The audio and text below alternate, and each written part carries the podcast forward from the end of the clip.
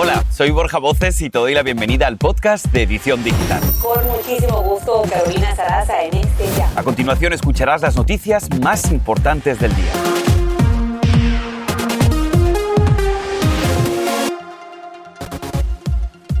Tragedia en California. Un bebé de tres años pierde la vida al caer por la ventana de su apartamento. Todo parece indicar que fue por un descuido. Tenemos todos los detalles. Atención mujeres, si planeas hacerte un implante mamario, te contamos lo que debes saber sobre lo que exige la FDA a los médicos y las restricciones a los vendedores para proteger más tu vida al colocártelos. Aquí te ayudamos. Y un nuevo ataque racial en la capital del país. La víctima es una hispana quien además está embarazada. Ella se conecta con la edición digital para contarnos los angustiosos momentos que vivió. Así comenzamos.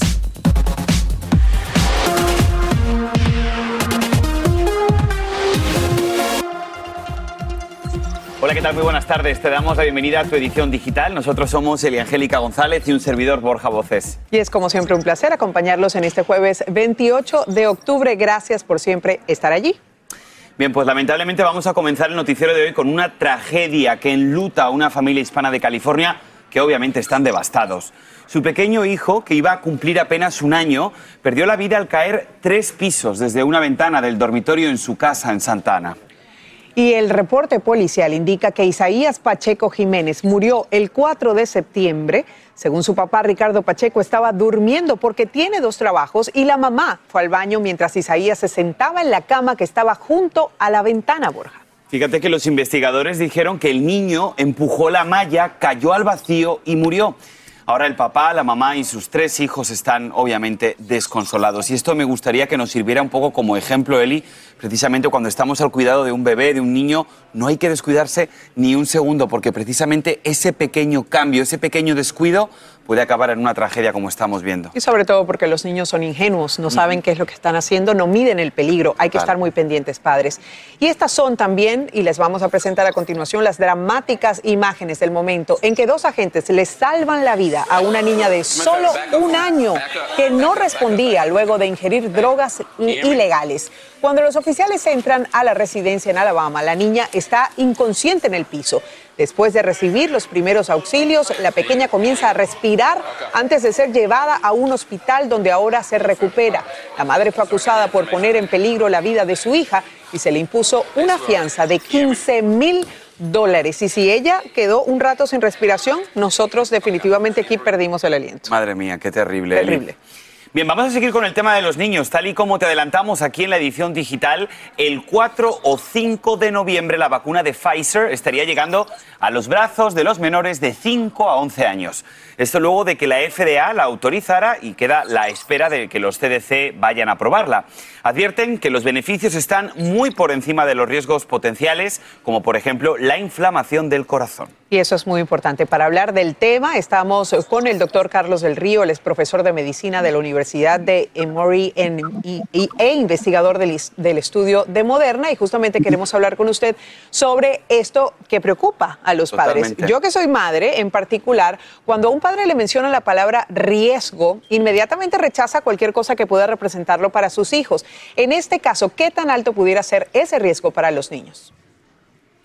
Mira, el riesgo de que tengan una complicación de la vacuna es menor con- comparado con el riesgo de que tengan un problema con el COVID.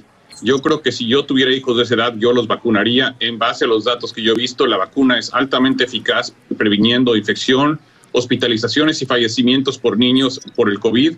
Y el riesgo de, tener una complicación, una miocarditis, es muchísima, muchísima, muchísimas veces menor que el tener un problema con el COVID.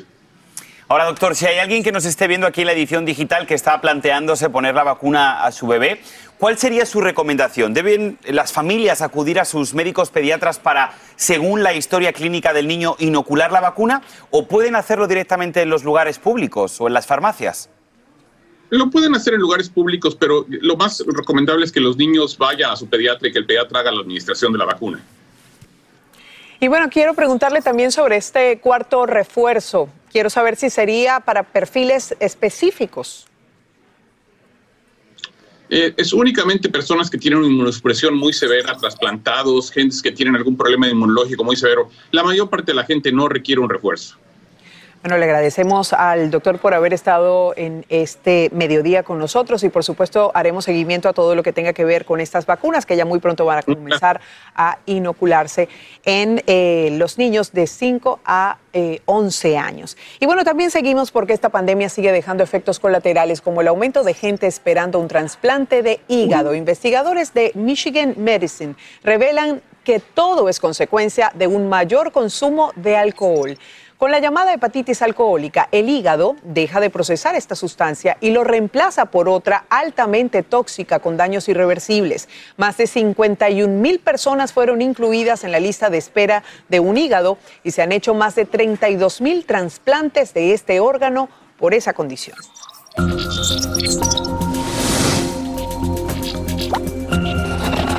Que no se te escape esta información. Atención mujeres, la FDA exige a los médicos que le digan a sus pacientes los riesgos potenciales de los implantes mamarios. La nueva orden restringe su venta y su distribución a proveedores que deben publicar una lista de verificación de riesgos y discutirla con las pacientes para que comprendan bien los riesgos y los beneficios de un implante mamario. Además, debe ser firmada tanto por ellas como por el médico que lo va a implantar. Informar a las mujeres que reciben implantes rellenos de gel de silicona que deben someterse a exámenes periódicos para detectar posibles fugas dentro del cuerpo también es necesario. Las empresas tienen a partir de hoy 30 días para publicar etiquetas actualizadas de advertencia en sus sitios web.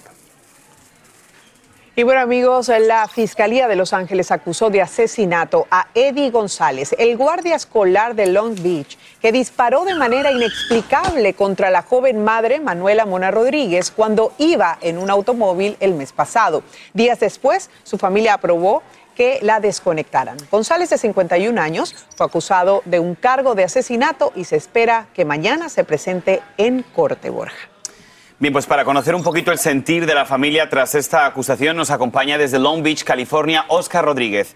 Es uno de los hermanos de Manuela. Oscar, me da mucho gusto saludarte de nuevo. Gracias por estar con nosotros aquí en la edición digital. Vamos a ir directos, Oscar. ¿Cuál es tu sentir ante la acusación de asesinato por parte de la Fiscalía en contra del guardia de seguridad? ¿Cómo está la familia? ¿Están contentos? La verdad, este, pues, es un sentido que eh, está bien, está bien lo que hicieron, pero es, duraron mucho tiempo. Es un, ese era un mes exacto ayer que mataron a mi hermana, yo, yo digo, porque para mí mi, hermana se murió en el, en el 27 de septiembre. Y de verdad, pues, para que duren tanto tiempo para arrestar a Eddie González, teniendo toda la evidencia, no sé, no, no sé. Oscar, si tú tuvieras que... Ayuda para ganar la justicia. Si tú tuvieras que hablar directamente con esta persona que está siendo imputada ahora por el asesinato de tu hermana, ¿qué le dirías?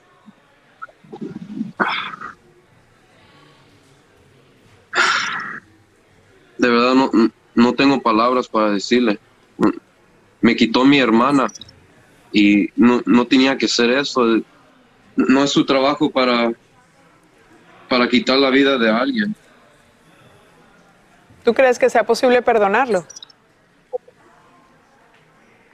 Ahorita, en este momento, no. No, no, no, tengo este sentimiento para, para perdonar a alguien que quitó la vida de mi hermana, que todavía tenía mucho tiempo para aprender y mucho tiempo para mirar la vida como es, porque la vida no es todo malo. Y eso es porque yo, yo sé que al fin del día mi hermana estaría bien con eso de sus órganos a, donarlos. Porque ella, ella sí, todos modos, quería mirar la vida como era. Y pues como le, siempre le ha decidido que pues nomás darle la chance a la vida. Y, y sí, estaba, sí estaba tratando de hacer eso hasta que le, le quitaron esa chance. Oscar, entendemos perfectamente tu, tu frustración con las autoridades con el autor material del hecho y simplemente desde aquí te mandamos un fuerte abrazo y te agradecemos que te hayas conectado con nosotros para hablar de esta acusación. Muchísimas gracias, Oscar. Cuídate mucho y un saludo a tu familia.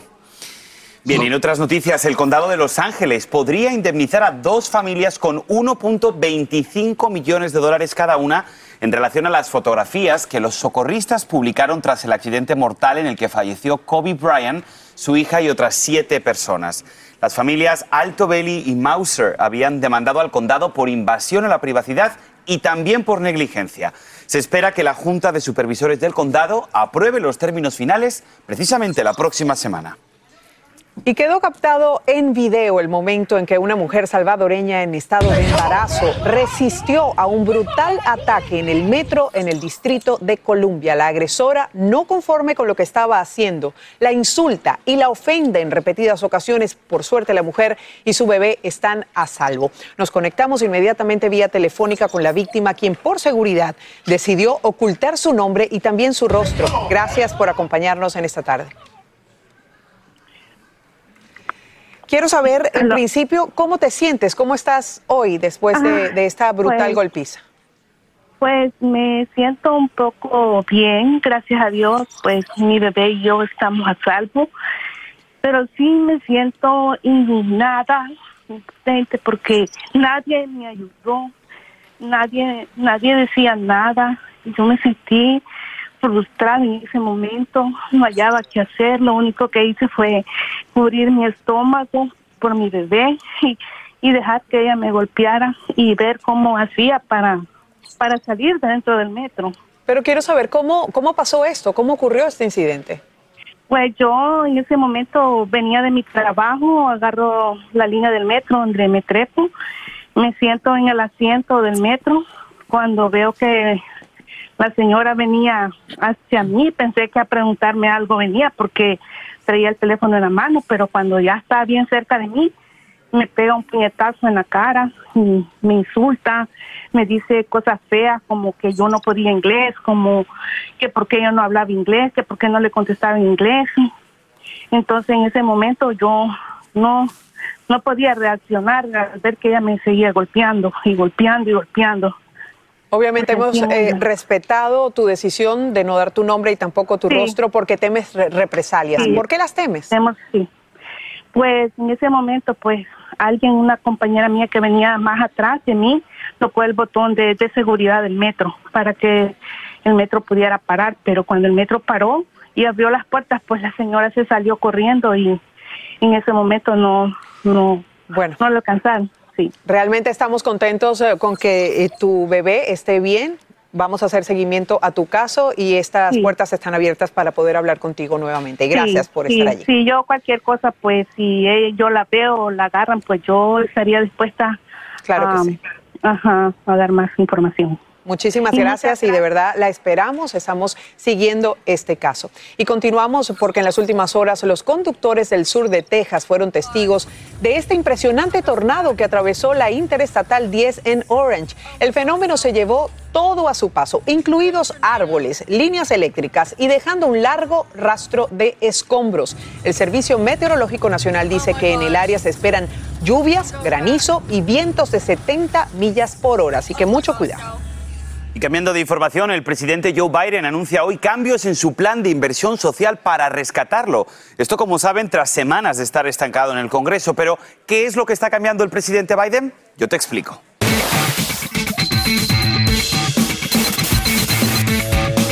Bueno, pues principalmente cambia la cantidad propuesta. Ahora su plan de gastos está entre 1.75 y 1.9 trillones de dólares y no en 3.5 trillones que era el paquete inicial sugerido a comienzos de año. Ahora, eso sí, en este nuevo plan continúa el plan de infraestructura y de cambio climático que ya fue aprobado en el Senado, pero que ahora depende de la votación en la Cámara. El centro de la disputa fue, como les he dicho, el costo inicial del paquete y la manera que tienen de financiarlo. Y es que varios demócratas del centro lo ven como un auténtico déficit de las cuentas públicas, mientras que los sectores más progresistas lo están apoyando. La pregunta del millón, ¿conseguirá Biden al menos la aprobación entre sus congresistas demócratas? El tiempo lo dirá. Eli. Amigos, y al regresar en nuestra edición digital, nuevas revelaciones en la investigación que involucra al actor Alec Baldwin. Tenemos las últimas declaraciones del sheriff en este caso.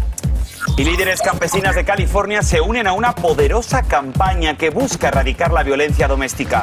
Una lacra que tiene que acabar. Aquí te vamos a contar más.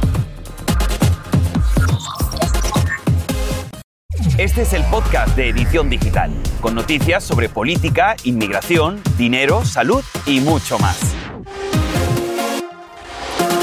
Seguimos con más noticias aquí en tu edición digital y las autoridades continúan investigando el accidente mortal que involucra al actor Alec Baldwin y que se enfoca ahora en descubrir cómo y por qué al menos una bala real llegó a ese set de grabación de la película Rust al cumplirse precisamente hoy, una semana de la tragedia.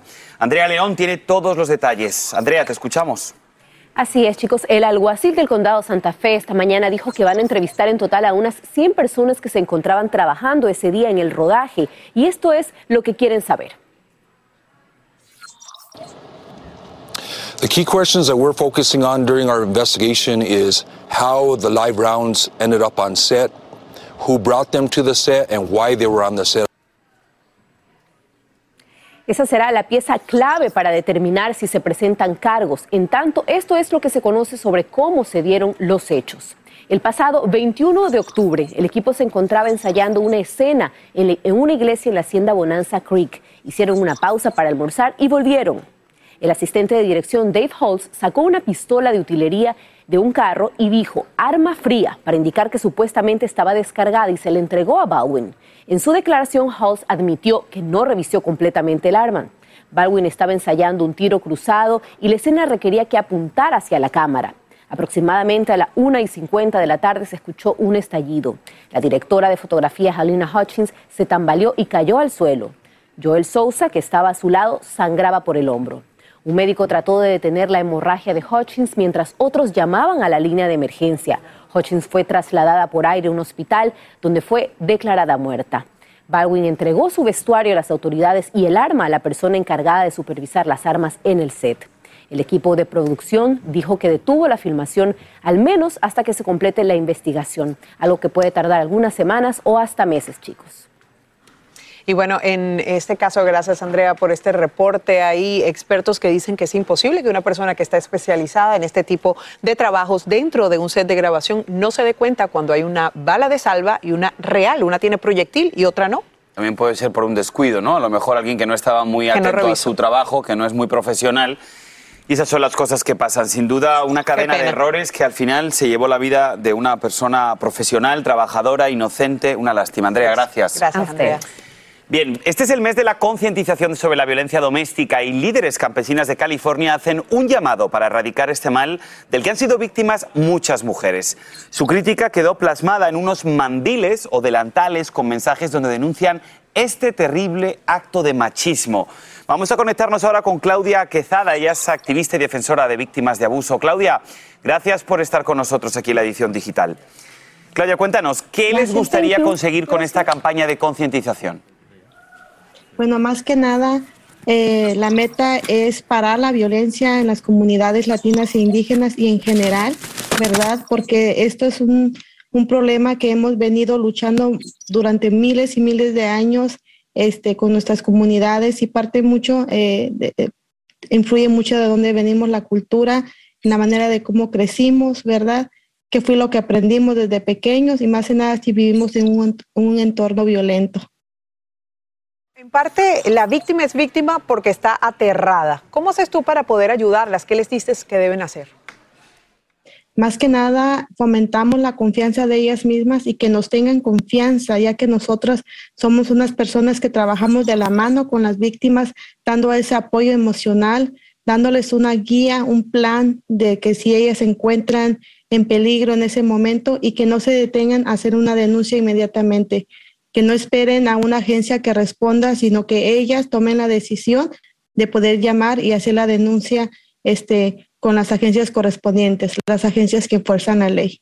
Claudia, muchísimas gracias por estar con nosotros poniendo sobre la mesa un tema del que realmente tenemos que estar todos muy unidos y a todas las mujeres que sean víctimas de violencia de género no tengan miedo y denuncien a sus agresores. Es fundamental. Fundamental para que la historia de violencia termine. La historia que no termina es esta. La justicia colombiana le abrió de nuevo las puertas a la eutanasia pedida por Marta Sepúlveda, la mujer que sin tener una enfermedad terminal desea morir. La paciente debía mm, fallecer de manera asistida el pasado 10 de octubre, pero una orden de última hora emitida por el Instituto del Dolor colombiano puso en pausa su cita con la muerte. Sepúlveda tiene una condición degenerativa conocida como esclerosis lateral amiotrófica que no le permite vivir dignamente.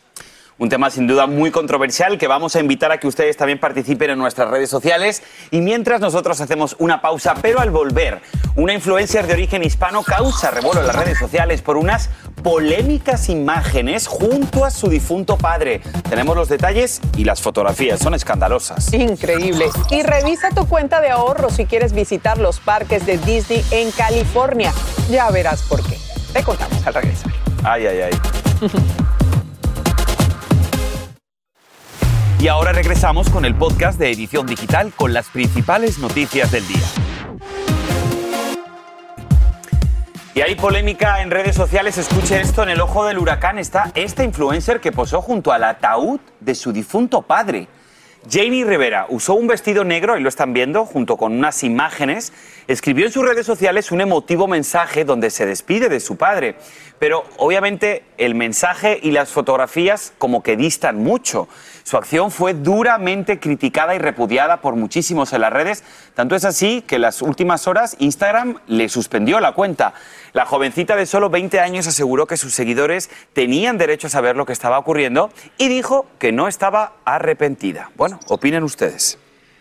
Bueno, y sin duda estas imágenes te van a dejar sin aliento. Mira cómo este dron logra captar tiburones nadando muy cerca de los surfistas en las playas al sur de California. Y aunque parezca extraño, ellos se ven muy relajados y dispuestos a seguir con su aventura. Y es que aunque los ataques de tiburones blancos no son comunes en esa área de San Diego, no dejan de sorprendernos y por supuesto de infundirnos un poquito de miedo, ¿sí o no? Bueno, y prepara tu bolsillo. Si vives en California y amas visitar los parques de Disney, atención, porque los precios subieron esta semana. El incremento fue entre 3 y 8%. Para que tengas una idea, tendrás que pagar unos 164 dólares para un solo parque en los días de mayor demanda, incluyendo fines de semanas especiales y vacaciones. Es probable que los parques de Disney en Orlando también tengan un incremento, así que voy a correr a los parques antes de que venga el incremento porque estoy en Florida, gracias a Dios. Exacto, exacto. Hay que, hay que ir corriendo para que el precio no suba porque nos está subiendo todo, Eli. Sí, señor. Vaya Navidades. Bueno, pero vamos a relajarnos un poquito que estamos terminando y hoy además es el Día Nacional del Chocolate. ¿Dónde está el mío, Borja? Día Nacional del Chocolate. A mí me encanta. ¿A ti te gusta? Me encanta.